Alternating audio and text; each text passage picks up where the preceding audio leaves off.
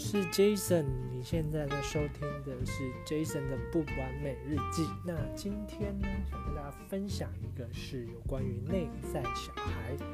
不知道你有没有听过“内在小孩”一词？那这个呢是嗯，我今天买的一本书，那它就是由零极限的作者修兰博士跟 K R 女士所著作的。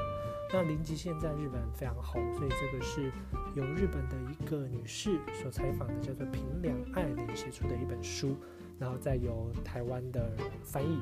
对，那零极限呢？嗯，他不知道大家有没有听过他的用法，或者是他的一些书籍，主要是。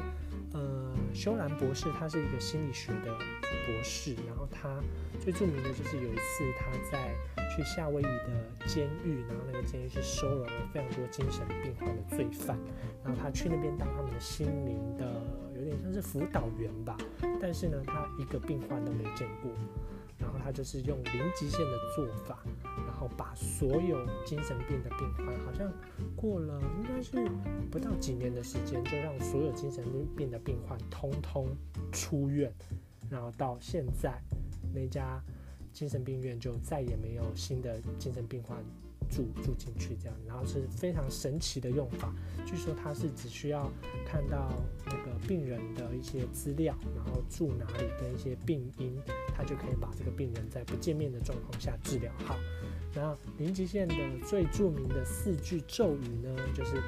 谢谢你，我爱你，对不起，请原谅我，就这样没了。核心精髓就是在这样子，所以这个就是零极限比较出名的用法。那如果有兴趣的，也可以去买零极限，然后来看看。然后像是还有一些零极限负债工作，它就是。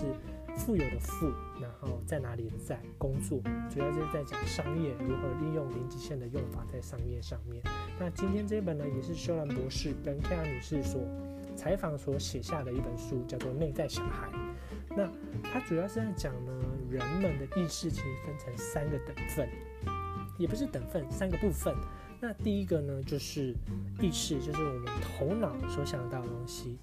嗯，你看得到、听得到的这些东西都在都叫做意识，那它只占了我们百分之五的部分，甚至更少。那所谓的潜意识呢，就是占了你百分之九十五的部分，然后就是所谓他在这边形容的叫做内在小孩，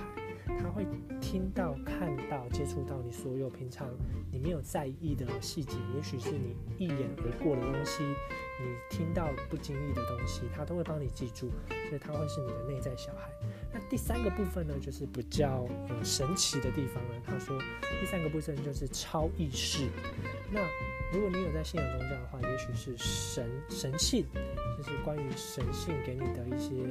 嗯灵感，或者是一些呃佛教的佛祖啊给你的啊，就讲神性哈，在这边。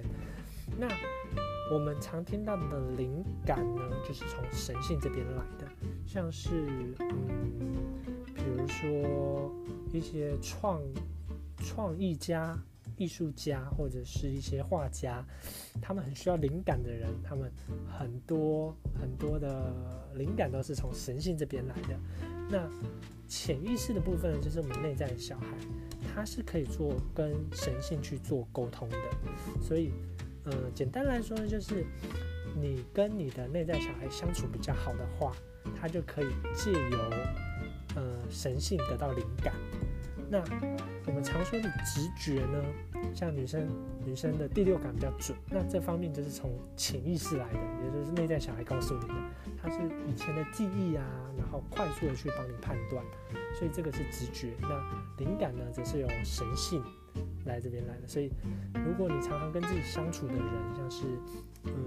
艺术家、音乐家这些人就比较容易得到灵感，原因就是因为他跟他的内在小孩相处比较好。对，那如果你长期的霸凌你的内在小孩，就是怎么说呢？如果你常常做一些内心不想做的事，然后逼自己啊，比如说逼自己要自律啊，逼自己嗯做一些不想做的工作，然后你又没有跟你的内在小孩沟通的话，那你的内在小孩就跟你闹翻，那自然而然呢？你就没有办法跟你的所谓的神性做沟通，就也比较不容易得到灵感，所以你的整个工作状态啊，人生就会过得比较逆流，逆流，而上 这种感觉。所以这个就是内在小孩在在说的这个东西。那我也是才刚看，所以之后有更多的想法就可以再跟大家分享。那如果有兴趣的，也可以去买这本书，叫做《内在小孩》来看看。那我刚刚说的零极限呢，跟跟那个零极限负债工作，那那两本我是看完了，算是比较简单易懂的书。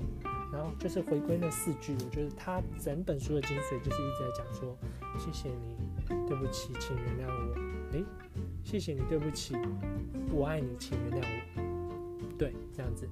有点像是跟你的内在小孩说吧。如果你长期像我自己是长期霸凌内在小孩的人，所以常刚说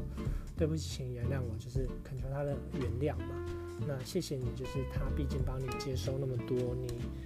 呃。不想承受的东西，看得到或听听到的东西，那我爱你呢，就是能量最强的一句话。对，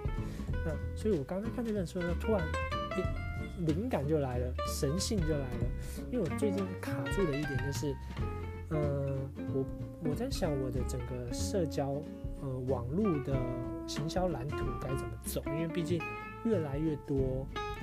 社交平台出现，像最近的抖音又很红，Facebook、IG 要做，那 Podcast 又要录，那搞得乱七八糟的。突然在看这本书的时候，突然就有灵感，我就想说，因为我本身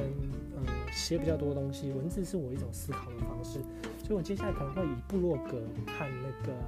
影片为主。那影片就是放在 YouTube 上面，那部落格我会打算写在一个地方。然后我的 Facebook 跟 IG 呢，IG 写比较多行销的，就是往往部落格跟 YouTube 这边导，我们俗称叫导流量。对，然后 Facebook 也是写比较多两性的，也是可以写在我的部落格上面。那 Podcast 这边呢，就是记录一些我突然有的灵感，或者是看书来的一些想法，所以会比较杂乱无堪，逻辑会比较不好，所以也请大家多多见谅。那像是抖音的话，我在想可能就是。也是增加流量的一种方法吧，反正主要就是基地呢就会整理在我的部落格跟我的 YouTube 上面，所以我会把链接放在也许嗯你点得到的地方，然后可以去看看。好，那这就是我今天想跟大家分享的零极限内在小孩。那如果有呃进一步的资讯呢，我再跟大家分享。那嗯，我是 Jason，那我们下支音频见喽，拜拜。